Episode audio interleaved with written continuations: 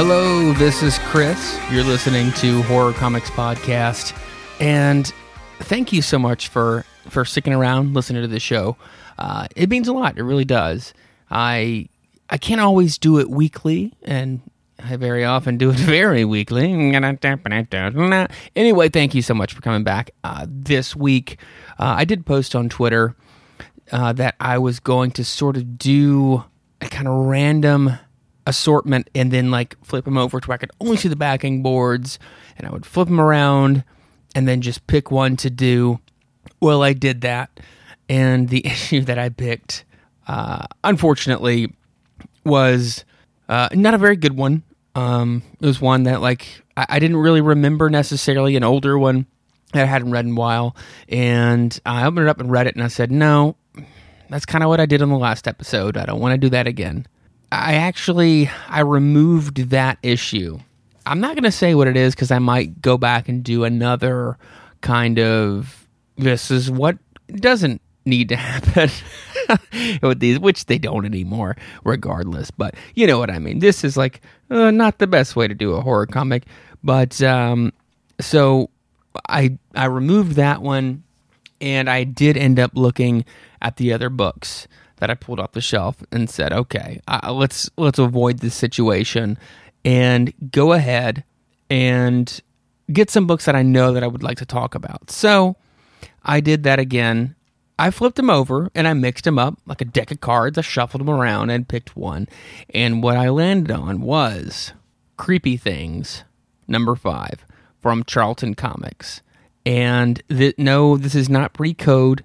It right on the front has the approved by the Comics Code Authority. But I love the cover. It's uh, grotesque. Uh, there's some Steve Ditko art in here, which is actually, you know what? I'm going to save it. We'll get there. Uh, it's an.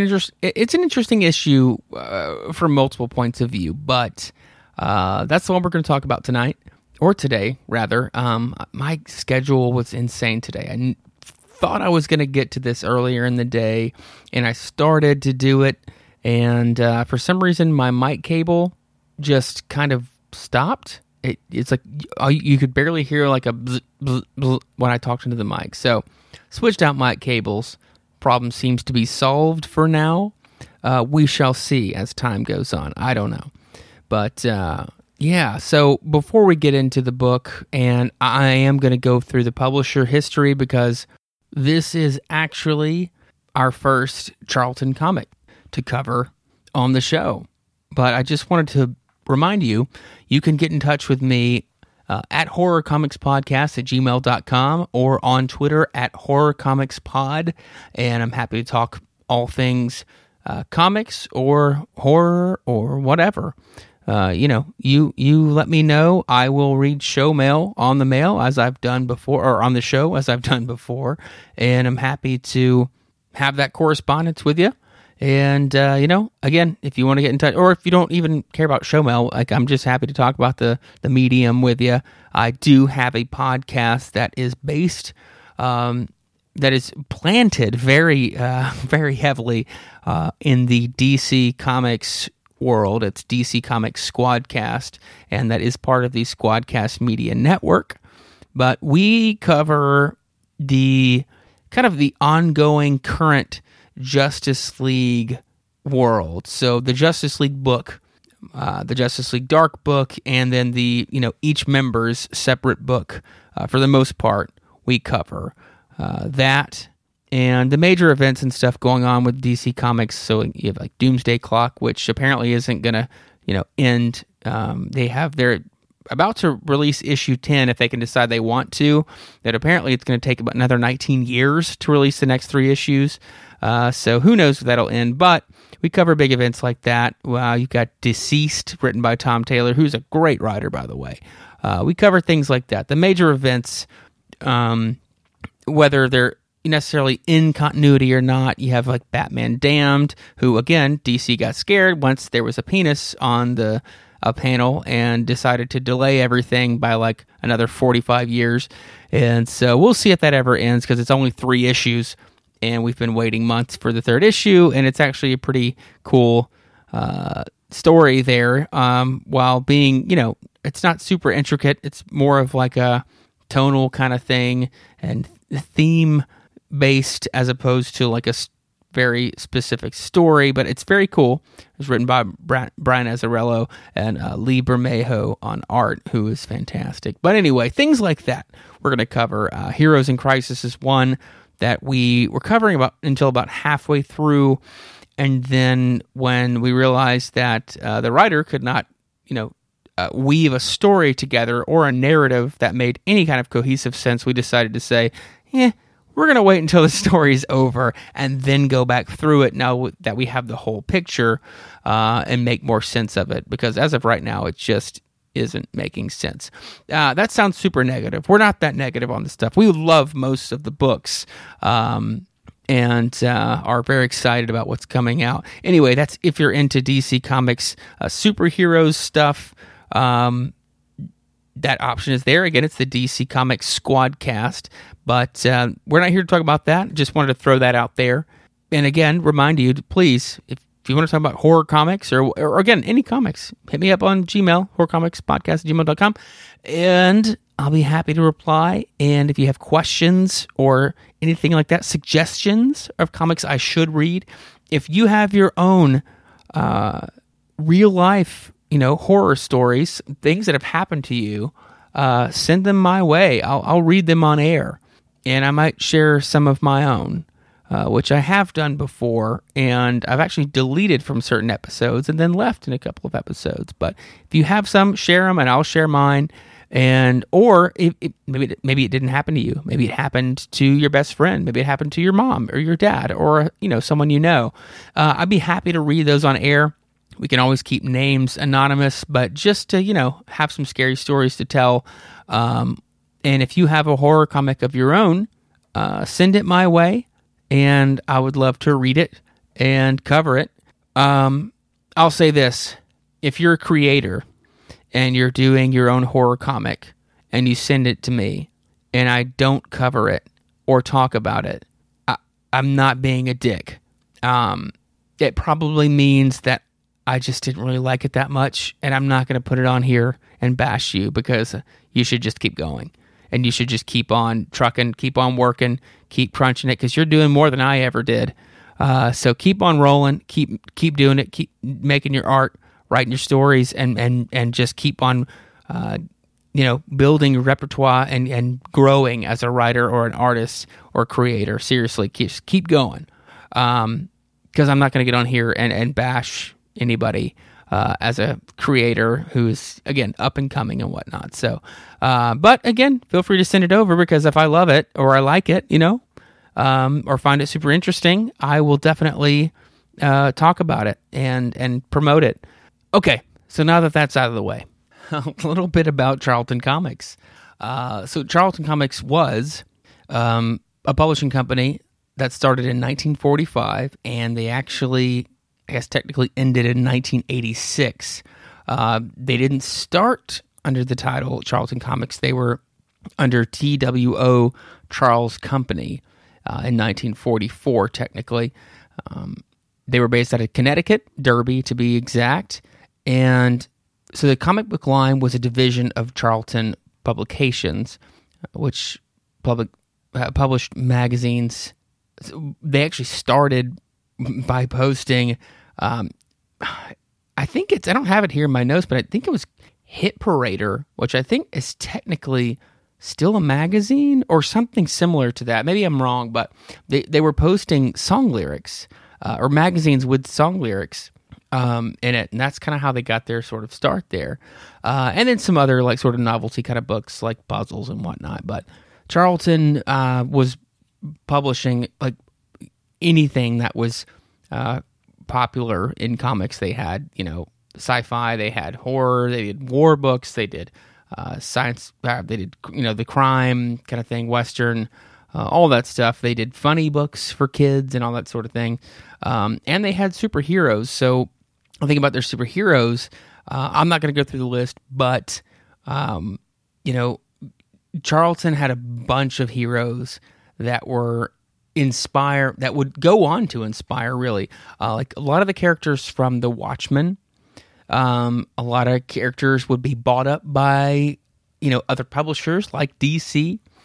And so Charlton has, it, you know, it's a shame they're not still in existence. Um, I mean, obviously you can still find their books, but I feel like they don't get the credit they deserve necessarily because they were bought up by other characters or properties or whatever, bought up by bigger companies or kind of copied in a way.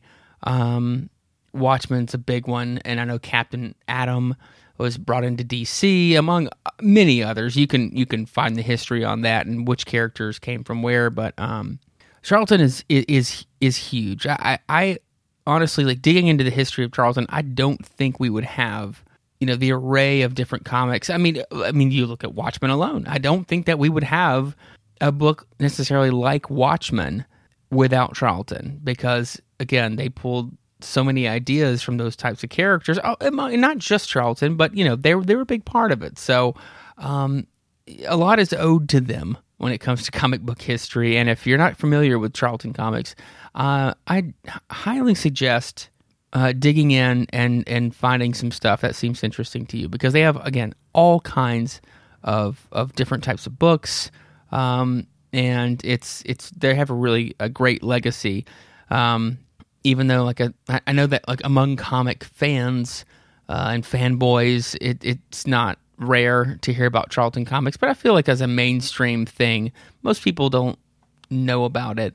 And uh, I'm not saying every book is great. Not every you know series is the best, uh, but there's a lot of history to dig into there, and I, I highly suggest uh, going into that. But so Charlton was formed by uh, John Santangelo, Sr. and Ed Levy in 1940, like I said, as TWO Charles Company. Uh, it was named after their uh, two sons, the co founders. Uh, each was named Charles and became, again, Charlton Publications in 1945.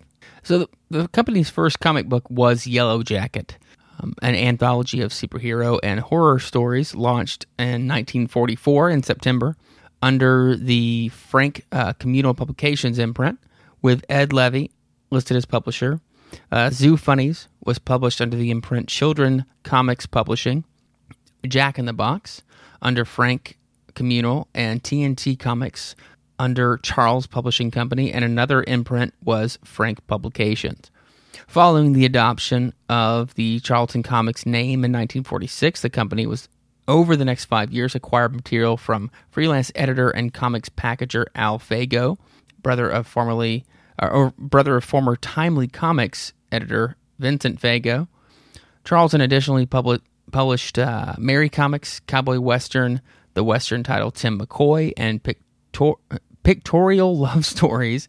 In 1951, when Al Fago began as an in house editor, uh, Charlton hired a staff of artists that included its future managing editor, Dick Giordano. Uh, others, staff or freelance, who would eventually work with Charlton included uh, Vince Alascia, John D'Agostino, Sam Glanzman, Rocco Rock, Mas- Mastroserio, uh, Bill Molno, Charles Nicholas, and Sal Trapani, uh, or Trapani, maybe. Uh, the primary writer was the remarkably prolific Joe Gill. So the company began a wide expansion of its comics line, which would include notoriously gory horror comics, the principal title being Steve Ditko, Ditko's The Thing. In 1954 to 1955, it acquired a stable of comic book properties from the defunct Superior Comics. Mainline Publications and St. John Publications, um, and most significantly, Fawcett Publications, which was shutting down its Fawcett Comics division. Charlton uh, continued publishing two of Fawcett's horror books, This Magazine is Haunted and Strange Suspense Stories initially using unpublished material from Fawcett's inventory. Uh, artistic chores were then handed to Ditko, whose moody, individualistic touch came to dominate Charlton's supernatural line, uh, beset by the circulation slump that swept the industry towards the end of the 1950s. Haunted struggled for another two years, published bi monthly until May 1958. Uh, strange suspense stories ran longer, lasting well into the 1960s before giving up the ghost in 1965. No pun intended. Charlton published a wide line of romance titles particularly after it acquired the Fawcett line, which included the romance comics Sweethearts, Romantic Secrets, and Romantic Story. Sweethearts was the comic world's first monthly romance title, debuting in 1948, and Charlton continued publishing it until 1973. Charlton had launched its first original romance title in 1951, True Life Secrets. Oh my gosh, my stories. Gotta get these stories, but that series only lasted until 1956. Charlton also picked up ooh, picked, picked up a number of Western titles from the defunct Fawcett Comics line, including uh, Gabby Hayes Western, Lash LaRue Western, Monte Hale Western, Rocky Lane Western, Six Gun Heroes, Text, or sorry, not Text, they didn't text back then, but Tex Ritter Western, and Tom Mix Western. Something tells me those two are connected in some way, but also Western Hero was there as well. So we're going to skip ahead to the superhero part of it. And, you know, it was a very minor piece of the puzzle when it came to Charlton. But, um, you know, they, they had Yellow Jacket, uh, which ended up being a Marvel character down the line, um, and Diana the Huntress. But in the 50s, in the mid 50s, Charlton had Blue Beetle. And it was a very short run. Uh, of it was new and they ended up reprinting stories i guess.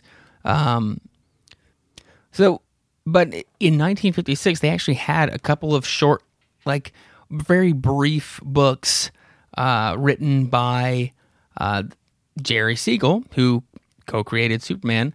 Um, he had mr muscles and nature boy uh, and then they had uh, zaza the mystic which was created by joe gill. Again short lived, but the company's uh, sort of, I guess, biggest period was during the kind of Silver Age, and DC Comics kind of started that with the they revived uh, the you know this idea of superheroes in 1956. So in March 1960, Charlton's uh, kind of sci-fi anthology, uh, Space Adventures, introduced Captain Captain Atom, as mentioned before. Um, by Joe Gill and the future co-creator of Marvel Marvel Comics Spider-Man, uh, Steve Ditko.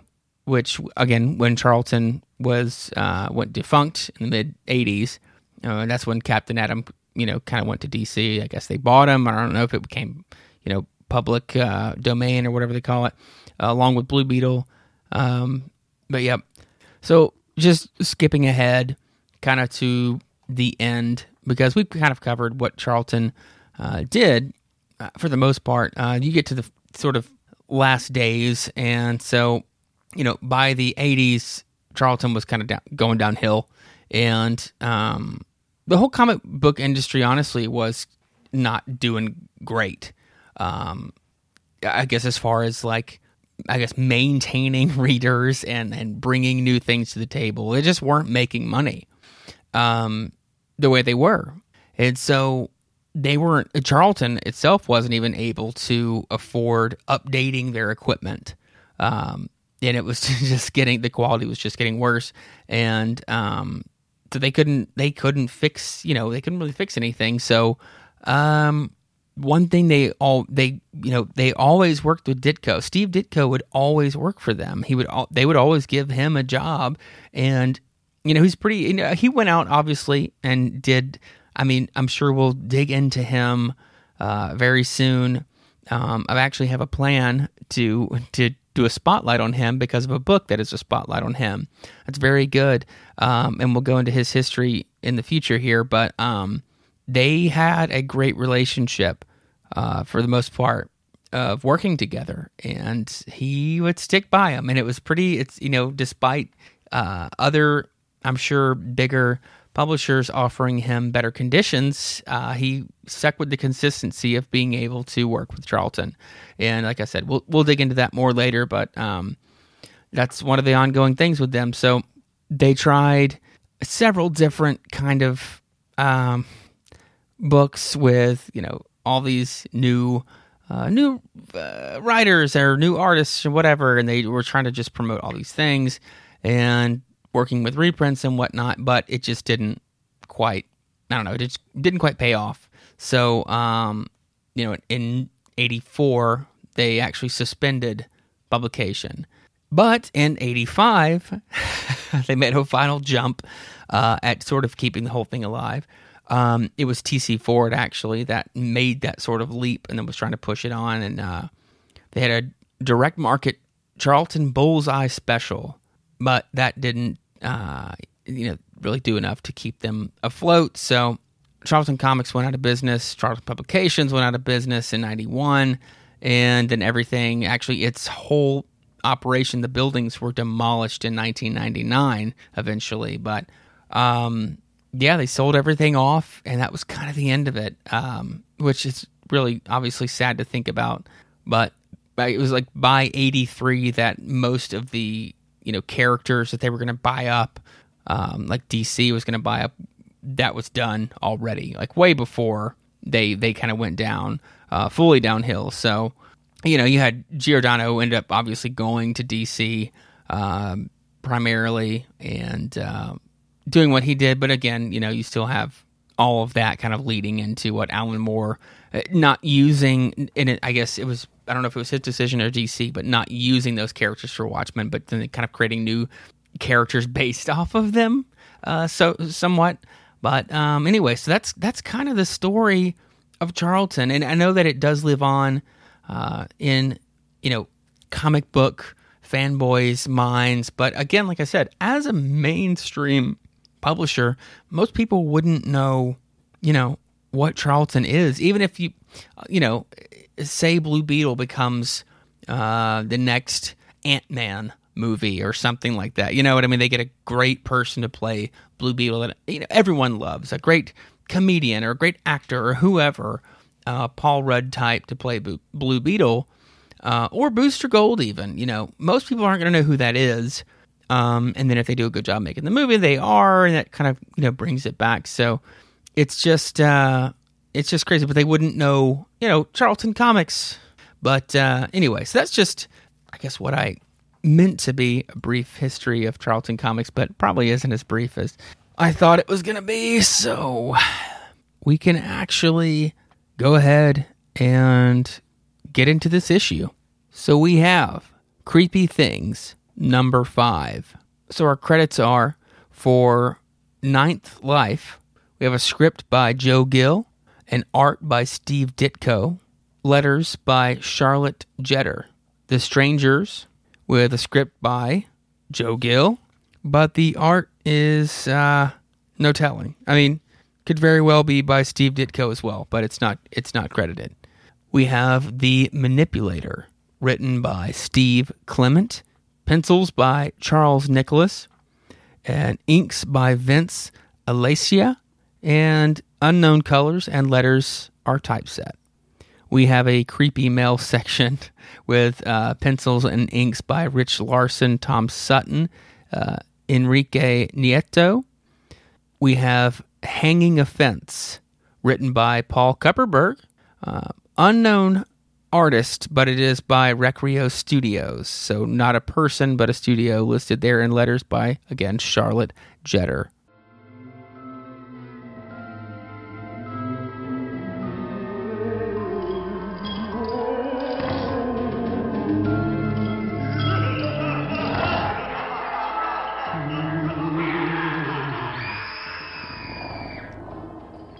So we do have, and forgive me if you're familiar with this title. Uh, this is the earliest issue that I have, and it, again, it is number five. And the narrator does not identify himself. Now, it is a very kind of like Cain and Abel looking character, uh, more modern, kind of a zoot suit looking guy, but he's kind of got the like um, Abel sort of hair with the spikes and the kind of the sideburns, but he's also got like sunglasses and he's like smoking a stogie that kind of looks like I don't know a missile or something. And he's got a crow on his shoulder, which I'm like thinking Matthew from Sandman. I'm like, what the fuck?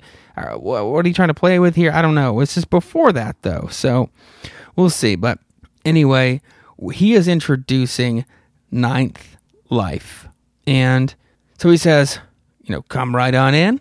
I know it's old fashioned and dusty with a cat hair all over everything. Uh, he just described my house to a T, but this is the way Miss Lucy Wynant, Wynant likes it.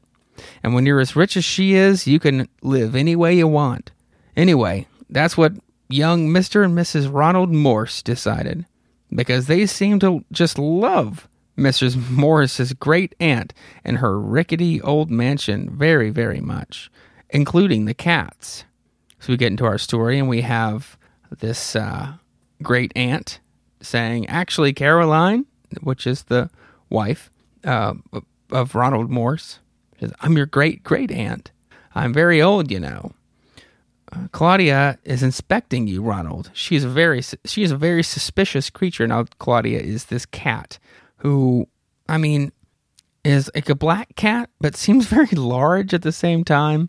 Uh, uh, Ronald and Caroline seem like they're straight out of Scooby Doo, but Caroline also kind of, and I hate to say this, and I only know this, I swear to God, because I've seen a documentary about um, people that make uh, those weird real life sex dolls that are like human, I guess, uh, proportions, whatever you want to call it. She looks, her face looks like one of those. It's it's so weird. Uh, but other than that, everyone looks like they're out right out of Scooby Doo. So Ronald's going to pet this cat, and he's like, "Oh, she likes me." Yep, do. And the cat's like, "No, absolutely not," and scratches him. So this is where they establish that maybe Claudia doesn't like Ronald, and Ronald from here on out is pretty much pissed. He's got a vendetta against Claudia the cat, and just I'm sure just cats in general. But that's going to tie into the overall vendetta, and we'll get there because he is expressing his interest in killing this cat now. Uh, so, but Caroline tells him, "Hey, it's just a scratch. Chill out.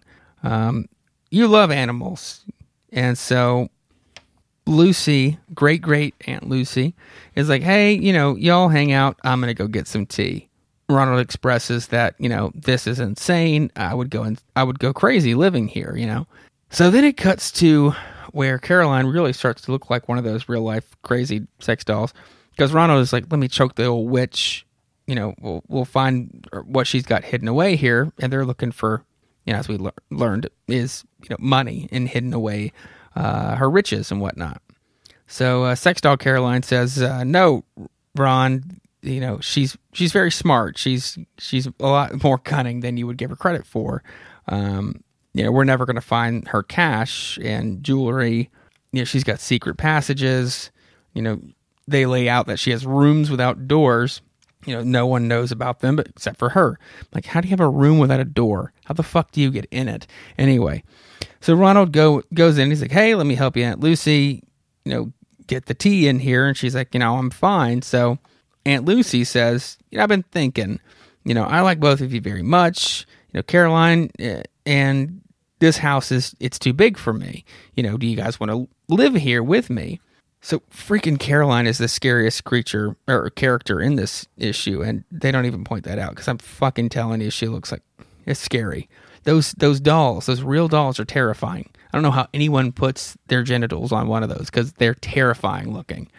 So Caroline's like, you know, this lovely mansion. Oh yeah, we'd love it. And meanwhile, you've got the cat, who I need to remind myself, Claudia. Claudia, that's right. Claudia is constantly lurking in the background of pretty much, or in the in every panel, constant lurking. Um, lots of Ronald thinking to himself, you know, well, the first thing I'm going to do is kill that goddamn cat because, uh, you know, it's just terrifying. So Aunt Lucy goes on to say, you know, I might not have long left to live. Uh, the doctors, you know, they've been expecting me to die, you know, multiple times here, six or seven times, she says. And Caroline even says, well, maybe you're kind of like your cats, you know, they've got nine lives. Maybe you do too. Ronald thinking to himself, looking at Claudia, like, this cat's only got one life, and it's not gonna last long. So Ron and Carrie move in, and, you know, they're playing along. Uh, they call her Carrie here, but she's been Caroline everywhere else, so whatever. Carrie will go for now on. Is just there at the dinner table with uh, Aunt Lucy and Claudia, and obviously Ron. And Carrie's like, "Oh, this is great! You know, we're so happy to be here. and Lucy's like, well, Claudia's glad too, aren't you, Claudia? Claudia looks terrifying the entire time.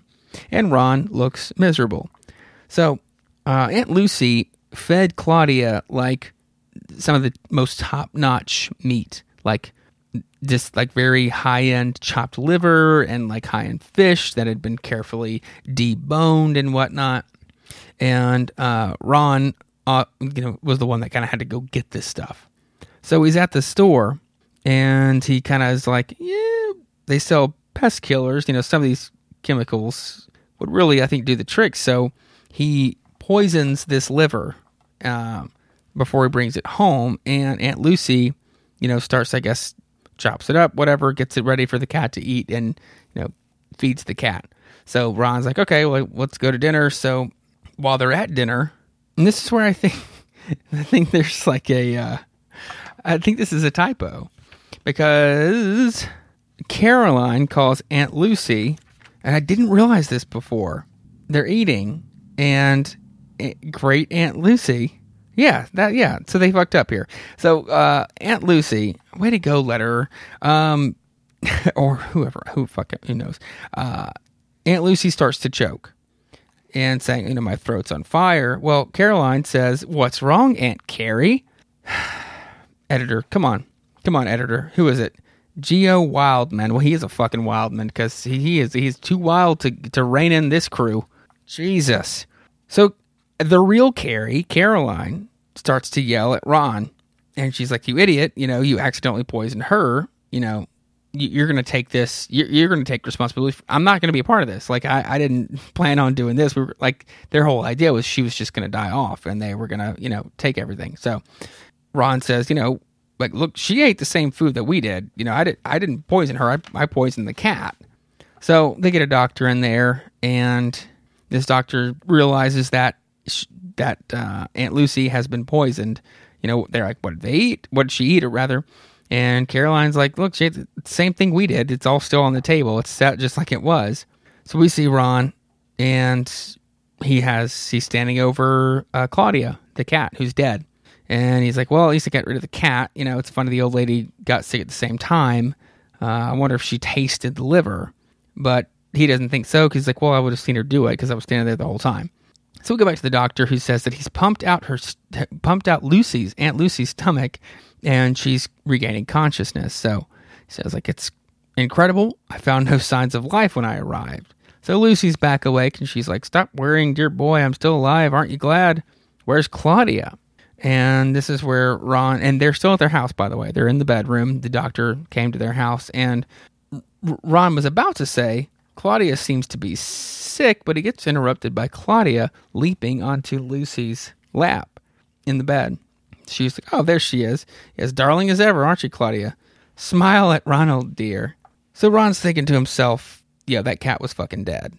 Uh, but we also thought the old lady was too. So what the hell is going on here? So now great Aunt Lucy is back awake and like uh well, never mind. I won't say anything. I again, as you're reading this, you're like, oh, of course you're going to say this, but you realize. Anyway, there's a point. She's like, I'm going to my special secret place, children.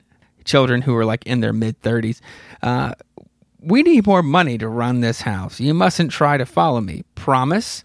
We promise, Aunt Lucy. Now Carrie remembers that she's Aunt Lucy and not Aunt Carrie. You have our word. Uh, so they realize kind of where she's pushing on the wall to get to this secret, um, you know, room or whatever. And they kind of wait a little bit, and then they follow her.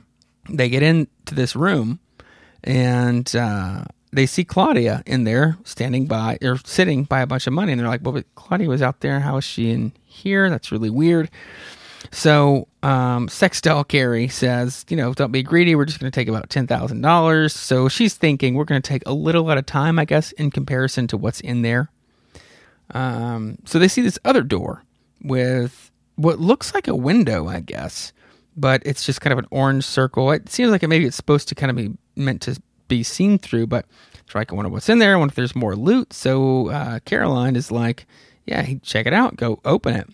So they open it and they see just, I mean, just piles, uh, fully clothed, uh, dead bodies, skeletons, and he says, "Ron is like they're you know they're dead. Who were they?" And then off panel you have they were greedy, dishonest, and they deserve to die, Ronald, just as you and Carrie do. When you poisoned Claudia, you poisoned me, Ronald, and I died. But cats have nine lives, and we had only died seven times before. Now, you and Caroline will give me your lives. You will join the others in this room who were equally generous. So, Ronald and Caroline Morse disappeared. Aunt Lucy merely said they went away, and no questions were asked. She resumed living, feeble but enduring, and waiting. We see her with Claudia in her lap sitting in front of a fire. Someone else will come in time, Claudia. There are many greedy fools in the world. They'll seek my wealth and give me theirs, their lives. Then we see our host, who I still don't know his name, just kind of looking at us. You know, he looks like he should probably be in like a nu metal band, but like in the early days of nu metal. So like early Limp Bizkit as like a hype man, or maybe like I don't know. I guess they're not nu metal, but like Insane Clown Posse. I don't know. He just looks like he belongs in that crew somewhere in that mix. I know it's a broad mix, but somewhere there. So I need to make up a name for this fucking guy. Now, moving on to okay, so we had okay the strangers. Uh, now this one is I, I I'll just read it first. They look like ordinary people walking around in our midst. We see three ordinary looking men. One of them has a mustache, black hair, and a blue sports coat and gray slacks.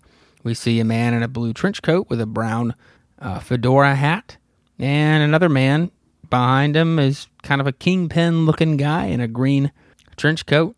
Some of them achieve power in high places. And we see a man who's obviously running for office and says, and if elected, I promise you I will bring order to this disordered world. I promise. He's looks like he's running for governor maybe, but you can only see part of the sign. This is where you have the title The Strangers. So then you have two two men, one of which was the guy in this blue sports coat with the mustache. I think his hair is different lengths every time you see him, and his coat is a different color. It's hard to figure out.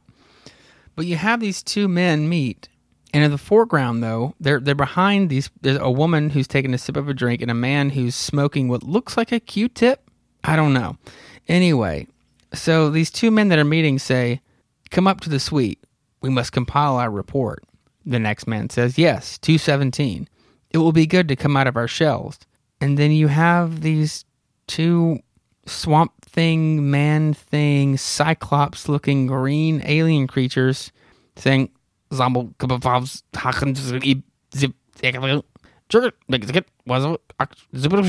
and it's coming from lightning bolts within these two men's heads. And that's the end. I I don't know. what the fuck? is going on. Uh, I can only think. I mean, I went. I, I looked through politics from this year, and I, you know, I don't know. I, I don't know. There wasn't like big major scandals necessarily. I mean, yeah, there was an election this year, but um, which again to remind you was 1976. Uh, but I mean, it wasn't like there was huge I don't know. It's just strange. Like it, it seems like it's a some kind of political cartoon, but maybe I just would have had to have been alive and and politically aware back then. But at the same time, this is uh, geared towards children, so uh, you know it's it's weird. I don't know, um, but it's odd. But we'll move on to the next story. So we have our host. Take one drunken magician, a superstar puppeteer, and his dummy a place like Putnam Brothers Circus. Mix well, and you have the recipe for a little tale I call the manipulator. Now, this is edited by Geo Wildman. I'm assuming it's George. Yeah, George R. Wildman. This one's written by Steve Clement with art by, well, I read it earlier. I can't actually read their actual signatures on this page. So uh, if you need to be reminded, just revert back to when I was reading the credits earlier. So we have a group of men at a bar watching uh, a uh, ventriloquist on TV, and you have the host on TV concluding the show. You know, that was our special guest, the manipulator. And it is a man wearing a bow tie, his black hair, and he has a red haired uh, dummy wearing a blue kind of checkered suit. Well, one man with kind of your typical Diablo sort of goatee looking thing and a receding hairline and long uh, sideburns. He's thinking to himself, you know, this manipulator is an amateur. Uh, this Putnam show, this Putnam Brothers circus must be out of their mind. Uh, this guy's a hack. You know, he does. We, we find out this is uh, Bernard the Magnificent, and he's got a show tonight, and he's going to prove himself with this. So, so that night, he gets up there, and he's obviously drunk, and he foils his whole thing, and he knocks over his cards, and all the doves spill out, and everyone's booing him and asking for their money back. So we get, I guess, back to his uh, quarters that night, and he's you know drinking more. He got a bottle of some sort of liquor in front of him, and he's just sort of uh, in agony there. So the next morning, he goes to uh, the owner, Mr. Putnam, and he wants to talk to him. And Mr. Putnam's like, "No, you're done. You're done here. You don't get anything. No free meals. You know, get out of here." Kind of thing. Obviously, um, Bernard the Magnificent is uh, not very happy about this. Uh, apparently, he used to make him lots of money, but now, um, you know, he's going with this two-bit uh, ventriloquist. So he's told to get off the lot by nightfall, but of course, He's not. He's pissed that he's being replaced, so he goes with a gas can. He's going to pour it on the ventriloquist's uh, trailer, but he looks in the window and the dummy is walking around by itself. So Bernard is obviously like, what the hell? So he knocks on the door and he's like, I saw that, you know, let me in. Demon pawn, open this door. It's funny that his first thought wasn't, it's not a dummy at all. It's just a child. He goes straight to demon possessed doll. So, you know, the manipulator answers the door and now he's holding the dummy. And he's like, Hey, what do you want? What are you yelling about? And he's like, You know, I, I saw what's going on in there. I, I saw what you've got, you know, with that dummy. You're, you're a Satanist. He calls him a wizard. He's like, I know that dummy's alive. Well, the ma- manipulator tells him, you know, get out of here before you, you know, before I call the cops. You're to get arrested. And he's like, arrested? you know, I'll expose you, demon. You're the one who deserves to be sent to prison, not me. And so he says, like, you know, uh, what charges? You know, some drunken hallucination, which I've noticed with like entertainment, the theme of people hallucinating from being drunk seems to be like a common, like, commonly used thing in like law or just reasoning in general. Be like, oh, you were drunk, you hallucinated that. Uh, can anyone give me an example of hallucinating while only drunk, while just drunk. You weren't under the influence of anything else. You were only drunk on alcohol, no other substances involved. Uh, hallucination, I cannot ever recall a time of ever hearing in real life or experiencing. And trust me, back in my day, I had some pretty drunken nights, never hallucinated. Uh, in fact, the opposite happened. You forget things, things go away, they don't appear. Uh, so anyway, that's an interesting thing that you'll you'll see come up in media a lot. Uh, when it comes to alcohol and people being drunk, be like, "Oh, you saw things because you were drunk." Like, who the fuck? No, sorry, no, it's not LS. It's not hallucinogenics. Anyway, moving on. He threatens to call the sheriff on him again. Bernard is still pissed um, that he, you know, took his job, he took his life. He blames him everything. He says, you know, come up with $5,000 by tomorrow night, or I'll come back here sober and reveal your secret. So we've got uh, the manipulator, and he's talking to his puppet, whose, I guess, name is Bebo. And he says, Bebo, oh, Bebo, that one is going to give us problems. I hope he doesn't come back for all our. St- Sorry. He says, hope he doesn't come back for all our sakes. But the next evening, Bernard comes back and it looks like he's gone to sleep. Uh, the manipulator has gone to sleep. But when he goes inside, the light clicks on, and manipulator's there. And he says, You've wasted your time, Bernard. I'll give you no money. And now I'm going to call the sheriff. So Bernard pulls out a pistol, a six shooter. He's like, You know, give me the money, or I'm going to kill you. And I'm going to destroy that dummy as well. and the world's going to thank me. He says, You're a manipulator, all right, of people. I'll kill that dummy. So the manipulator is like, You know, stop, you moron, you idiot, you don't know what you're doing, stop. And Bernard shoots three times, but manipulator, he jumps in the way of the dummy. And Bernard's freaking out because he's like, well, shit, I just shot a guy and he's dead. I got to get rid of the gun. I got to hide the corpse. Well, the body of the manipulator just stands right back up. And he says, You shouldn't have done that, Bernard. And Bernard runs screaming and uh, falls out of the ground and has a heart attack. Um, so we go back into the trailer and you see the manipulator and he says, Stupid man, why couldn't he have left me alone? I never wanted to hurt anybody, but people just don't change enough. Still, they try to persecute me. And he's looking in a cabinet that has an identical head to his and like an arm. And so he takes his head off that has the bullet holes in it and he's like replacing it with the regular head. So anyway, he says, ever since I was a child, they tried to hurt me for being different when all I ever wanted was for people to like me. Then they finally did when I became the manipulator. And people laughed with me and they liked me. It's been so wonderful. But every once in a while, something like this happens. And this is after you see him take his head off and he's taking like the suit off and like the different pieces of his costume. So then you see the chest open up of the manipulator and this little boy who has red hair and he looks just like the dummy steps out and he says, Still, for all the Bernards in the world, things will always balance as long as there are people like. And he puts the new head on Manipulator. He gets back in the chest and starts to close the door. And he says, The Manipulator. The end. So I don't know if it's the little boy. I don't know what it was. Uh, this story was very eerie to me. Um, I guess mostly because you, you don't see that ending coming. You know, uh, there's no clues really uh, uh to it uh, necessarily that are obvious. Um, it's just a, a straight up twist ending, and it's creepy. and he doesn't kill the guy. The guy runs off and has a heart attack. So, um, it's it's the same kind of idea though that like the guy that went out to do the bad thing gets the bad thing done to him and it's you know that's that's your sort of typical anthology horror kind of story but i i just i liked the idea that it actually was a little kid inside of this kind of robot basically uh, running it, and the dummy just happened to look like him. So you know Bernard never saw that dummy at all. Well, actually, in the in the drawing, it's very obviously dressed just like the dummy. So he's like, "Oh, well, that's you know alive," which is why I'm like, "Why would you go straight to demon possessed doll? what do you know about that shit? Uh, why not? Why would you not just go to? Oh, it's a kid.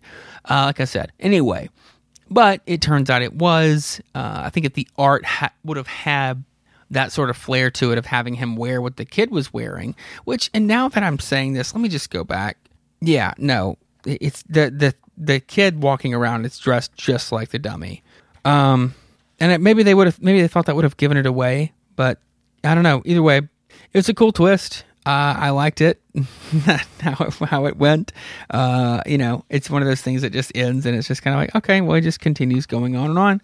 And that's the way it is. And that's fine. Um, damn bugs. Anyway, um, but yeah, so I, again, I, uh, I, actually really liked that one a lot.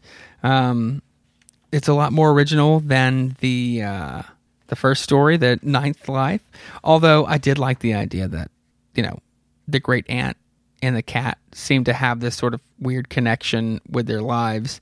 Um, and they actually do have nine lives and can take lives from other people. Um, cool idea. And, but this one to me was more like, okay, I don't see the connection there. Like, ahead of time. With the cat thing, they mention the nine lives. It's like, okay, uh, you can kind of, there's foreshadowing. Here, there's not really foreshadowing. You're kind of surprised by what the turnout is, uh, especially with how quick the story goes by. So um, I really liked that one a lot. And, um, you know, these aren't the goriest of stories. Obviously, like I said, it's not pre code, it's during right in the smack dab in the code. Uh, getting near the end of when they started sort of getting to, towards when they started saying, you know, go fuck yourself code uh, to a certain extent.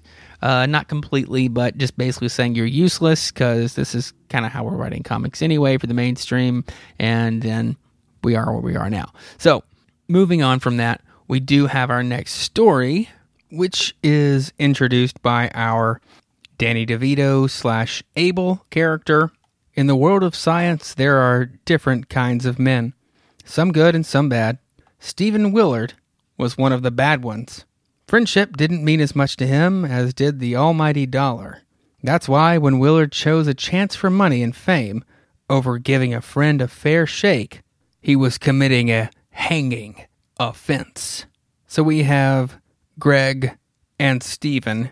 Greg is angry at Stephen for publishing the results of his uh, botanical growth increase experiments under Stephen's name when Greg did, you know, most of the work and actually put the formula together and all the research and whatnot. So Stephen says, you know, it was my idea. The whole thing was my idea.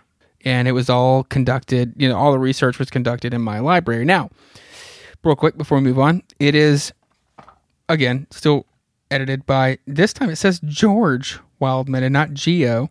The script is by Paul Kupperberg, and the artist is, oh, we're back to that uh, Recreo Studios. No, no, no person did this. It was a studio. So Greg is still angry, and he said, you know, that's not my point. I was the one who spent months on the project. I should get the credit, not you. So Stephen says, listen, now he calls him Dodds, not Greg. He says, I told you when you first started working for me that all the findings went under my name. So Greg says, you know, even on something this important. And he says, especially on something this important. So Greg says, calls him a fraud. He's like, I'm going to expose you. You know, you're a charlatan, and I'm going to let the whole scientific community know what you, you've done here. And my cat just jumped on a box right next to me, scaring the shit out of me. So our narrator, whoever it is, I guess it's fucking this guy, says, uh, suddenly the mood in the small lab changes. With the realization that Dodds could expose him, indeed ruin his reputation and career, Willard panics. Okay, so they're throwing these fucking names around as if we okay, like they're so far we have two different names and they're so spread apart. Obviously, we were told Stephen Willard in the intro, but they refer to him as, Stephen. Then we get the other guy's name is Greg. Then he calls Greg Dodds, and then Greg Dodds calls Stephen Willard. It's just like what the just stick to a name, Christ. Um, so anyway, Stephen panics. Willard, whatever. Stephen Willard so he says, you know, expose me. You can't do that. And Greg Dodds says, can't I? I have all the proof I need to do it. So Stephen starts to pull a gun out of a drawer behind his desk, and he's like thinking to himself, I can't let Dodds do this to me. I have to stop him no matter what I have to do. So Greg's leaving, Dodds, and he says, uh, So I'll be leaving now, Stephen. I'm sorry it had to come to this. And I know that you're definitely not going to try to kill me. And mercilessly, carried out. Wait, not I missed the narration of that. It says, uh, suddenly the mood in the small lab changes with the realization that Dodds could expose him, indeed ruin his reputation and career. Willard panics, and out of fear, a plan is desperately sought and mercilessly carried out. So he shoots Greg in the back. So now he's thinking to himself, Stephen, Willard, whichever one you like most. It's too bad I had to do this to Dodds, but I couldn't let you expose me. Now I have to figure out what to do with the body. Hmm. Of course. With the threat of betrayal gone. Now it's saying st- it's Stefan with an A. Earlier it was Stephen with an E. I don't I can't make heads or tails of anything. I'm just going to call this guy Willard for Christ's sake because they can't even spell his name right. So Willard goes leisurely about the task of disposing Greg's body He's thinking to himself, Dodds always loved to work in this orchard. Now he'll never have to leave it. Ha ha! Now that that's done, I'm in the clear. Willard's scientific mind is methodical and precise as he disposes of every trace of Gregory Dodds from the small laboratory. Goodbye, Greg. It's been fun. And we see fire. I guess he's buried the body and then burned the body. Methodical and very thorough. So we see Willard calling the police and reporting the disappearance of Dr. Gregory Dodds. The days pass, and Willard finds the rewards for his misdeeds more than ample. So he gets a letter and he says, This is the third university that's offered me the chairmanship of their botanical research department. Ha ha! This is paying off rather nicely. Rather nicely indeed. That evening, a uh, young woman approaches old Willard and he's like, Yes, may I help you? She says, Well, you don't know me, but, you know, I'm, I'm Betty Neal, I'm Greg's fiance. Uh, do you have any idea where he's at? He's like, no, I'm sorry, I don't. You know, I was the one that actually re- reported the police, you know, informed the police that he was missing. Uh, he just kind of up and left. And she's like, you know, but Greg wouldn't do that. You know, I know he wouldn't do that. So he gets really defensive and he says, uh, you know, I'm not concerned with what you think Greg Dodds would or wouldn't do. You know, all I know is he's gone. He's like, for some reason, uh, double fist smashing things on the table. And she's like, but I thought you knew.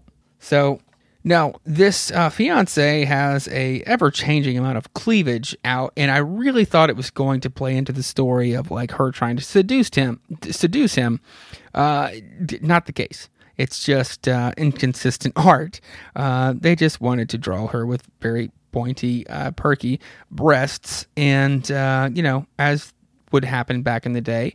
not saying that's a negative or you know positive, whatever. Just was what it was, and I really thought it was to I really thought she was gonna like, you know, really try to like pull one over on him and and you know take him out. But uh, the story goes in a different direction. But we'll get there. Disheartened, the girl leaves the small laboratory. All hopes of finding her missing fiance dashed until she's getting in her car and she thinks to herself, he's hiding something. But I can't quite put my finger on what it is. But I'm going to figure it out. So later that night, Betty Neal sneaks into, uh, you know, Willard's house. You know, she waited an hour after the lights went out, so she should be good. I'll tell you, if you're planning on breaking into my house, give me a few because I roll around like a goddamn fucking, I don't even know what. It takes me forever to fall asleep. It doesn't matter how tired I am. I lay there and I can get so comfortable, and then my mind says, but what would you do if you were tied up upside down and they were threatening your family and they were going to stab you with knives and you couldn't protect them. That's what happens. So then it takes me four hours to go to sleep. Anyway, that's besides the point. Just don't try to sneak into my house within four hours of when you think the lights go out because I'm telling you, it just, no, no, it ain't going to happen. Plus, I'm very heavily armed and I will protect myself. Anyway, back to the story. I don't know why I'm whispering. It just seemed appropriate. Maybe the government can't hear me if I whisper.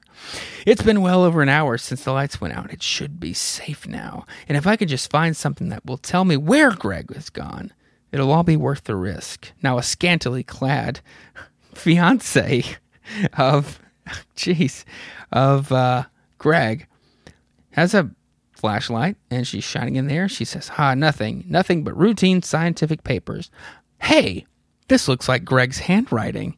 According to this, it was Greg who formulated all of the research that Miss Dr. Willard claimed credit for. But Greg wouldn't just leave something like this. He'd fight Willard unless unless Willard killed him. Now, and even somehow even more in the same outfit, more scantily clad, N- Miss Neal, Betty, Betty Neal, whichever one they want to call her. Now, Willard uh, wakes up and he's got the gun out. And he's like, What's going on here? I thought I heard a burglar. She's like, oh, it's you, Miss Neal. What are you doing? She says, Oh, the best part is she doesn't even try to cover it up, despite the fact that she's got pretty much everything hanging out in front of her. Again, I'm thinking, which might be kind of like a, a breath of fresh air for like this type of story, but like I'm thinking she's about to be like, "Oh, I'm trying to get my goods with you, Mister Steven or Stefan or whatever the fuck your name is, Willard." But no, they don't go there. She straight up calls him out. She's like, "Look, I'm trying to find out what happened to Greg, and this paper is enough evidence for me, you know, to show me that you killed him." And you know, I'm going to turn this into police. And he's like, "Well, it's too bad you found out, Miss Neal," and he fucking shoots her. Really too bad. I mean, she takes he takes her out. So he goes to bury her. So under the still cover of night, Willard buries his second victim in the orchard by his first. So Willard is, you know, burying her and he says, you know, you were looking for Dodds, Miss Neal. Now you've found him. And don't worry, you'll never have to leave him again. And he laughs three times. Now he yawns and says, Now I can get some sleep. I have to leave early tomorrow for. And you see this wooden hand reach down to his head. And then you've got to get past the next ad page. Well, it wraps around his neck. Silently, like a cobra, Dr. Willard is grabbed from behind. Now he drops his shovel. Sort of, but he's able to grab it again, apparently, because he says, with a superhuman effort that can only come through fear, Willard swings his shovel, severing the branch that threatens to take his life. And as he's running away and he does drop the shovel, he says, This is insane. It's, it's as if that tree were alive, like it was out to get me. Desperately, Willard runs a gauntlet of living trees, knowing that his life depends on it, and they are seeming to sort of reach out towards him. Seconds later, in the safety of his lab, now he's saying to himself, It it doesn't seem possible, but I get the feeling it was Dodds controlling those trees, seeking revenge for what I did to him. Moments later, he's going out to his car with his suitcase. It's ridiculous, but I think it was Dodds using those trees as a weapon. Well, whatever it was, I'm getting away from here. I'll just get to my job at the university a few days early. The sooner I get away from here, the safer I'll feel. You see these vines curling up behind him, and they eventually wrap him up, and he's screaming for help.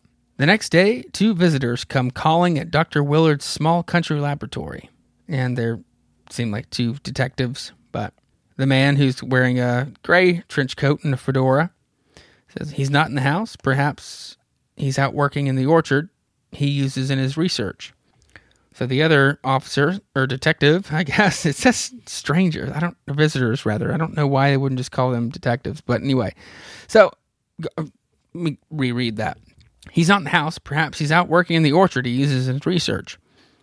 The other officer or detective says, "I hope so. I'd like to clear up that letter we received from Mr. Dodds a few weeks back, claiming that Willard was trying to steal his work. If it's true, we couldn't possibly have him on staff at the university.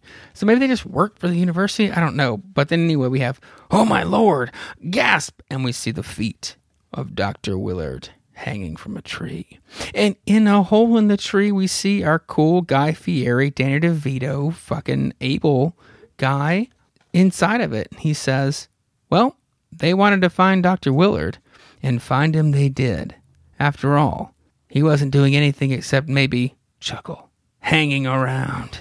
And that closes our issue of Creepy Thing. So, we are reminded once again that pre code, or, you know, I guess not pre code. Yeah, well, yeah, pre code comics were so much better than uh, comics, horror comics during the code, but at the same time, I really enjoy seeing what they would do, you know, with the comics code. Um, again, I really liked the uh, manipulator thing. I thought that was cool. Um, I dug the. Uh, I, I, honestly, I kind of dug the last story too because like it didn't go where I thought it was gonna go. I thought she was gonna come like seduce him, and then kill him, and then again something would bad would happen to her because it's like you know every time someone is out to do something nefarious, they get their comeuppance. But like she genuinely, despite how they presented her, she genuinely was like just trying to find her fiance, and unfortunately died in the process. But he did end up, you know being hung by the uh, experiments and findings of uh, Greg. So um, that turned out, you know, obviously good in the end, but they're both still dead. So not really. It's always the bittersweet thing. But as an issue, I did really like it a lot. Um, things happened that I didn't expect uh, outside of that first story with the nine lives and all that shit. Um, also, what's weird is that, like, I'm telling you, this is like Steve Ditko. They were like, "Hey, we have we were missing a story, and we need this story drawn and finished in like four hours. Can you do that?" And this is what he came up with. So that being said, the art is not bad at all, but it is not your typical Steve Ditko like super detailed, windy. Like I'm telling you, look at some of the best Steve Ditko, and it's just like that's the standard for him. Uh, this is not that. So I, again, like I said, I think this was kind of on the fly thing that he was like, yeah, sure, fuck, I'll do it. I love Charlton, and uh, you know, whatever you want. So you know, it's pretty cool to have his name on it. Uh, again, this cover, I don't know who did the cover. It might be, let's see, Larson. Let me see if I can find it in the the opening credits here. Um, and unfortunately, yeah, no, I don't see I don't see it, and I hate that. I want to give credit to the cover because I love the cover. Um, so yeah, the cover is by Richard Larson, but he doesn't do any of the art actually in the book. But man, I love this cover. It's a very like an arachnoid type, arachnoid, arachnid type looking like arms surrounding this guy, and uh, it's just again it fits the title, creepy. Now, something that I will go into uh, in the if I ended up covering, which I might just go ahead and do in the next episode. We'll see. We'll see what happens. What I come across. My comic shop is about to have this mega sale thing where they just rip the price tags off of everything and pretty much give it away. Um, and I will be acquiring many things at that uh, to add to this show.